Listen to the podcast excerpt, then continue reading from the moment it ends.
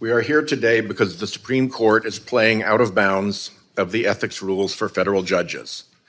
Last week, Democratic Senator Sheldon Whitehouse spoke at a hearing on Supreme Court ethics reform. It was about a slew of revelations that several Supreme Court justices did not disclose their potential conflicts of interest. The court has conclusively proven that it cannot police itself. Justices are supposed to basically do what Senator Whitehouse said, police themselves. And this includes saying whether they've taken any money or gifts from people that might compromise them. Justices Clarence Thomas, Neil Gorsuch, and Chief Justice John Roberts have all recently been the subjects of media reports and controversies. I don't think all of these stories are created equal. I think that some are more dire for the court or more serious for the court to deal with than some others. And some point out not so much what the justice has done wrong, but maybe that the disclosure laws are not strict enough or specific enough for what people want to know about their public officials. That's Bob Barnes. He covers the Supreme Court for The Post. And Bob says that while these stories have varying degrees of seriousness, they all point to a much larger question.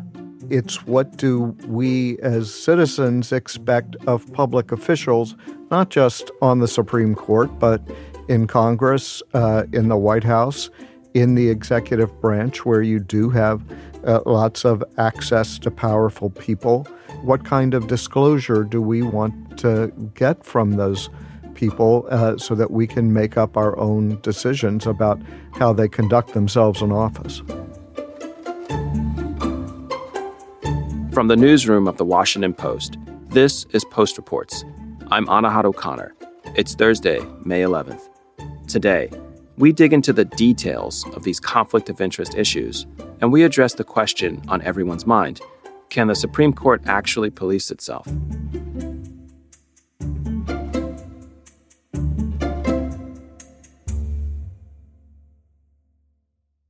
So let's unpack these conflict of interest issues facing the Supreme Court. There have been revelations about Justices Clarence Thomas, Neil Gorsuch, and Chief Justice John Roberts. First, let's start with the one that's gotten the most attention, and by all accounts, what appears to be the most significant, and that's Justice Thomas. Can you walk me through where this began?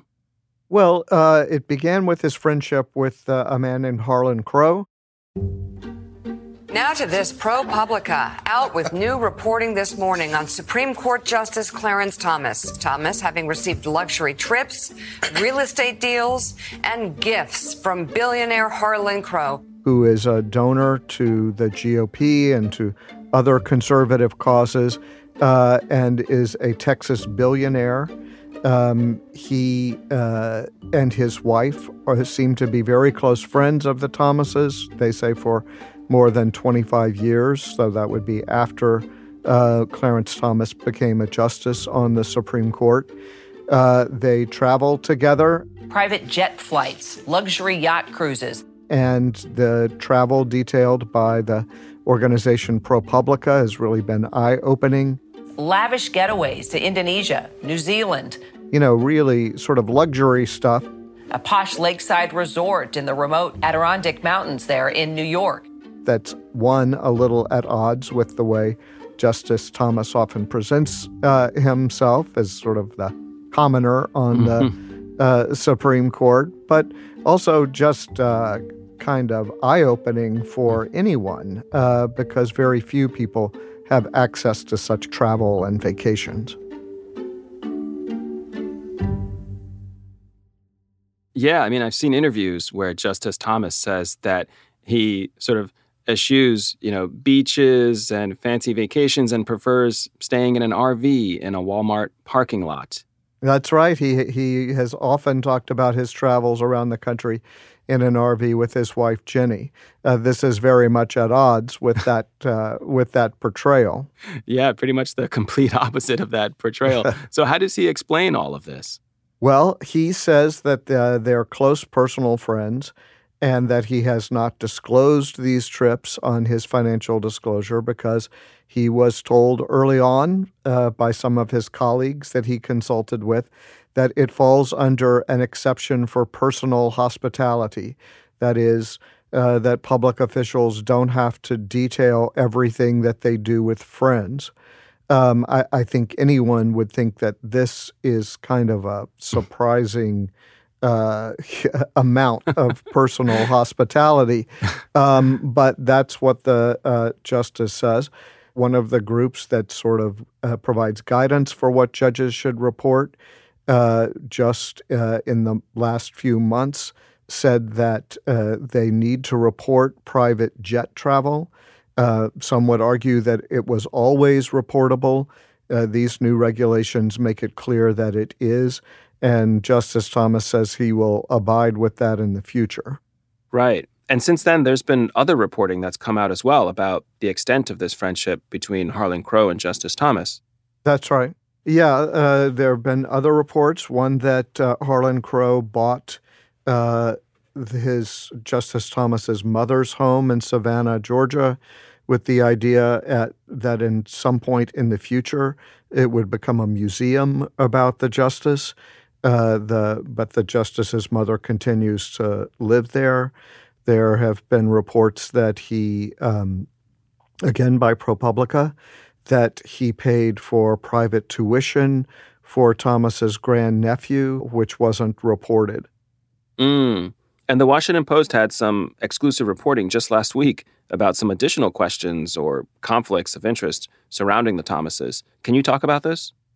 Part of the reason that things have been so controversial with Justice Thomas is because of his wife, Virginia Ginni Thomas, who is a longtime conservative activist. She was before the two of them married.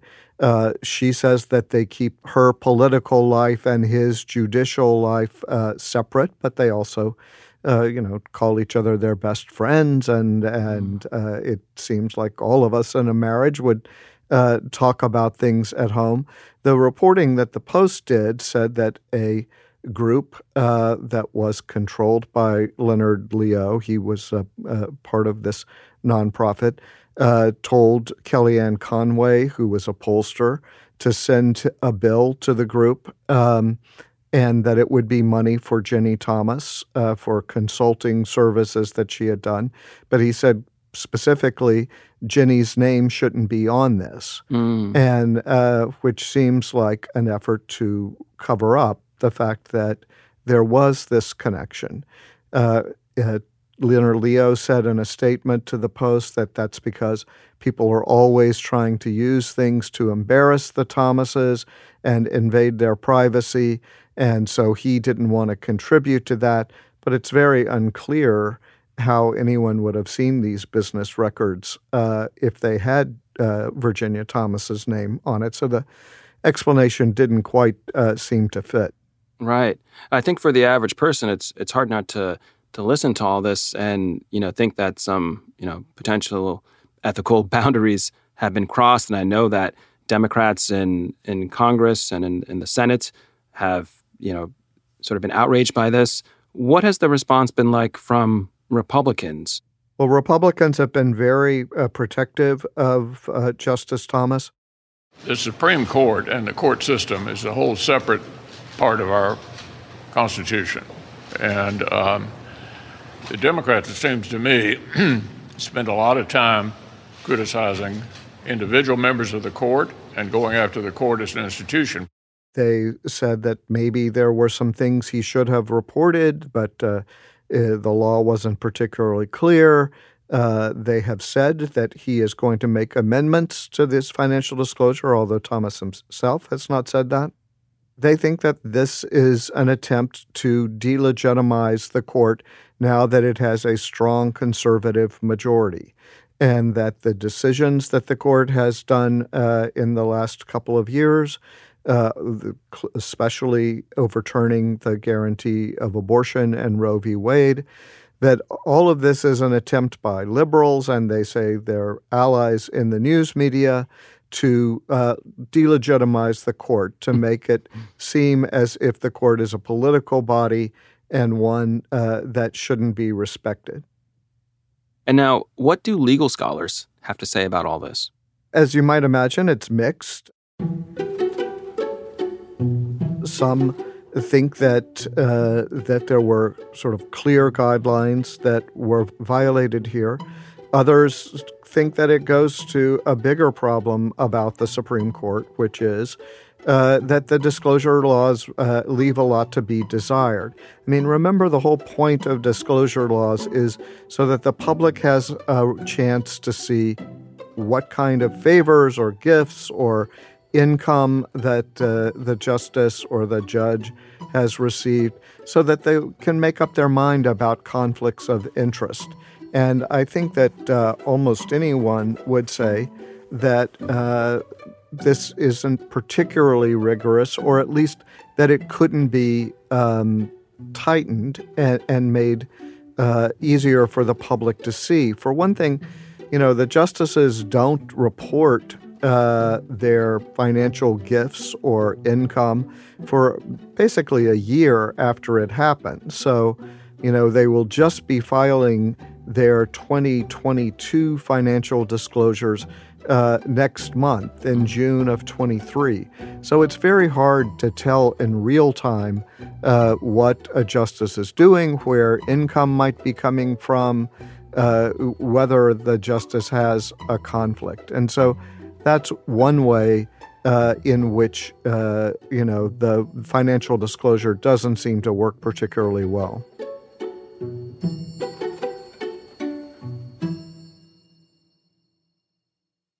Let's move on to Justices Gorsuch and Roberts. Why are they being implicated in this news about Supreme Court justices having conflicts of interest? Let's start with Gorsuch. Well, Justice Gorsuch sold some land in Colorado. He owned it along with other people. They put the land up for sale on the market. It was bought by the head of a law firm that occasionally has cases before the Supreme Court. And on his disclosure, he disclosed selling the land and the money that he got from that sale, but not who the buyer was. It's very unclear, I think, that he needed to do that, that it was required of him to put down who the buyer was. But that raises the question of, should he have been? Do we want to know who is making these kind of purchases from a justice? And so that's, I think, a case of not really whether Justice Gorsuch did what he was supposed to under the law, mm-hmm. but does the law go far enough in making some requirements? And now what about the Chief Justice, Justice Roberts? The Chief Justice's wife, Jane Roberts, is a lawyer. She was a partner at a law firm when he joined the Supreme Court. She changed her law practice because she thought that there would be conflicts, or could be conflicts, between some of the work she did and some of the mm-hmm. work that came before the Supreme Court. And she became a headhunter, basically, for law firms, where she tries to sort of arrange lawyers who want to leave one firm and go to another firm. She helps arrange those deals. She makes a commission because of it. Again, the Chief Justice has always disclosed that she gets income from this practice and names her employer. But, you know, it's not required that you name all of your spouse's clients. So the question there is, you don't really know who Jane Roberts is representing, or who she is putting together with another law firm. And, you know, these disclosure laws do not call for the amount of money that the spouse makes, only that they are employed and who the employer is. For both of these situations, critics are saying that Roberts and Gorsuch should have more fully disclosed these financial dealings, which leads me to wonder, what exactly are the disclosure or conflict of interest requirements that the justices are supposed to follow? In general, they're supposed to report income, stock ownership, where does their money come from, basically. The justices are allowed to earn some outside income. It's usually from teaching at a law school. And sometimes those turn into fairly cushy summer programs in a very nice place like Italy, in which the justice will teach a course. It is restricted to a certain percentage of the justice's salary. Can't go beyond that. If it goes beyond that, or if they receive more money for speaking, they need to donate it to charity or do something else with it. There is an exception for books. If a justice writes a book, they are entitled to the money that they make from that book, and that has been the most lucrative form of outside income for the justices. Justice Sotomayor has made, I think, more than $3 million on the books that she has written. She wrote a very popular autobiography, and she has written children's books and books for young adults. Justice Thomas wrote an autobiography, and both of those autobiographies were well received and sold very well. These conflicts of interest have raised so many questions, but have we seen any impact, or how does this matter for the actual cases before the court? Well, if we wanted to take Justice Thomas as an example, for instance, he says that Harlan Crow doesn't have any business before the court and that he would recuse himself if he did. But, it raises questions, especially Ginni Thomas and her conservative activism. She's very outspoken about issues that come before the court, such as Obamacare. And with this last election, she was very much among those who thought that there were problems with the election. She urged the White House in emails and text messages not to give up the fight, not to give in, not to concede. The text messages from Ginni Thomas obtained by the January 6th Select Committee. In one, Thomas writing, quote, "Help this great president stand firm, Mark. Biden and the left is attempting the greatest heist of our history." At the same time that Justice Thomas and the rest of the court were hearing cases involving that. Now, the court didn't take up those cases. President Trump really struck out in trying to get the Supreme Court to intervene in the election. But there was also a case in which the question was about documents and whether certain documents should be turned over to the January 6th committee. Justice Thomas was the only member of the court who said that he would have granted Trump's request to withhold those documents from the January 6th committee. And after it became apparent of Ginni Thomas's role in the election, there were many who said that Justice Thomas should have recused himself from that case and not taken part in it.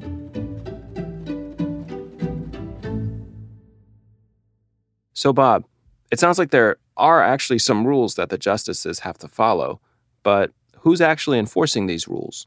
Well, there is a committee of judges that looks at the financial disclosures and supposedly tells the justices when they think that they're incomplete. So some of the requests from Congress for an investigation that they have sent to the Chief Justice, has referred that to this committee, and we haven't really received anything. But remember, not just Supreme Court justices, but all federal judges are appointed for life, or as the Constitution says, for good behavior, meaning that the only way to really do anything about them is to impeach them, which is very difficult and happens very, very rarely. And so it is more of, counting on the judges and the justices to do it on their own. After the break, we tackle what it would take for the nation's highest court to clean up its thorny ethical issues. We'll be right back.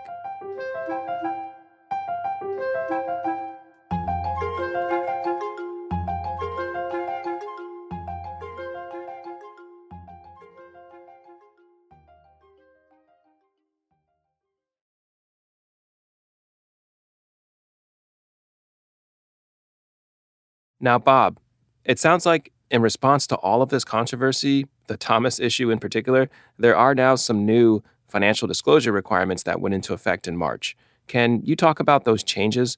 What's going to happen here? Well, those were basically the ones about private jet travel and a few other sort of, if not changes to the rules. It's sort of debated whether or not there was always something that should be reportable.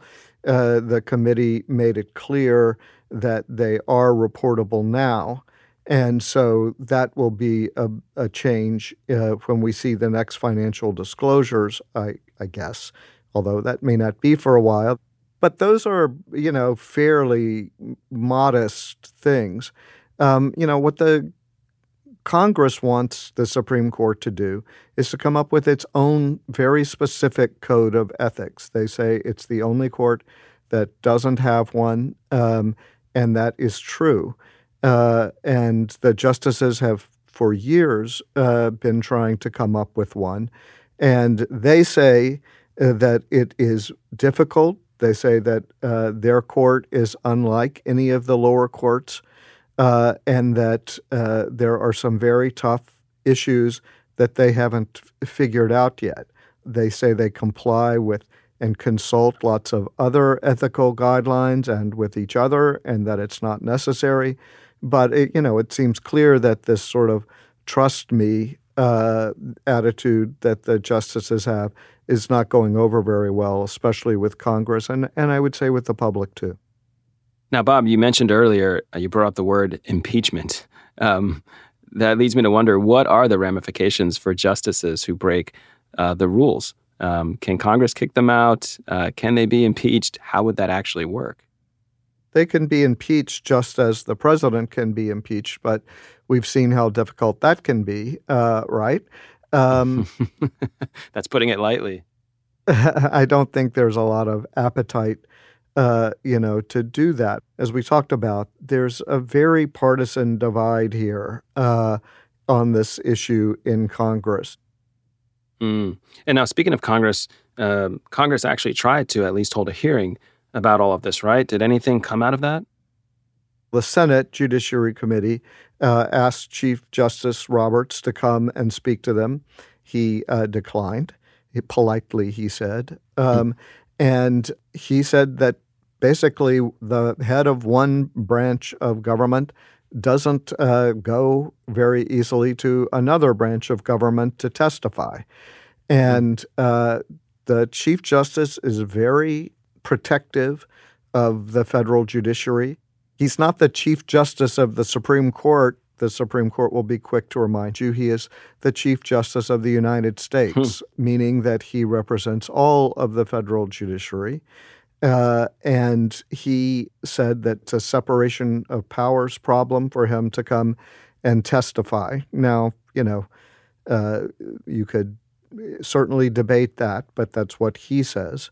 And instead of coming to the hearing, he sent over a document that was signed by all 9 of the justices that talk about the various laws and canons and guidelines that they say that they comply with when they think about conflicts of interest and ethical behavior. But it was basically a recycled document, something that the court has always said it had done. There was nothing new in it, and it did not satisfy anyone, really. It makes me wonder, with all this controversy, what do legal scholars or experts suggest as possible solutions? What are some of the suggestions they have? Are there ideas for remaking the rules for justices, or are there smaller practical fixes that could be implemented? You know, the two things that you hear the most about are expanding the court or limiting the terms of the justices. It would be easy, not easy, but it would certainly be within Congress's power to change the number of justices on the Supreme Court. That has happened throughout history. It's gotten a little bigger. It's gotten a little smaller. It's been 9 for more than a century. But, you know, you get into that and it's like, okay, if the Democrats, when they have control of government, expand the number of justices on the Supreme Court, then when Republicans have control, they will do it too, so that they can appoint more members. It is a serious topic that people talk about a lot, but I think it would be impossible to do in this era of a divided Congress like we have now. And changing the terms of the justices, there is a lot of interest in that. It seems very popular. One idea would be that they would serve for 18 years, which would, once it was fully operational, would mean that every president would get to appoint or nominate a Supreme Court justice rather than the system we have now, which is sort of, it all depends. Yeah, that would be a remarkable change. But that would seem, by some at least, think that would require a constitutional amendment. Not all think that, but I think a lot do. And those are extremely difficult to make happen. I think every one of the justices would tell you that the court's reputation is incredibly important. The court doesn't have any way to enforce its decisions, except that the other branches of government accept them and the people accept them. And so if the court loses that legitimacy, if it loses that respect, then it could lose its ability to have its opinions obeyed.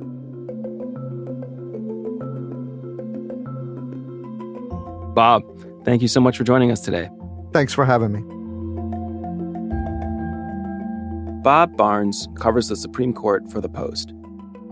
That's it for Post Reports. Thanks for listening. This episode was produced by Ariel Plotnick and edited by Rena Flores. It was mixed by Sean Carter. And for our listeners, I have a request. We're doing an episode on loneliness and the profound public health threat it poses.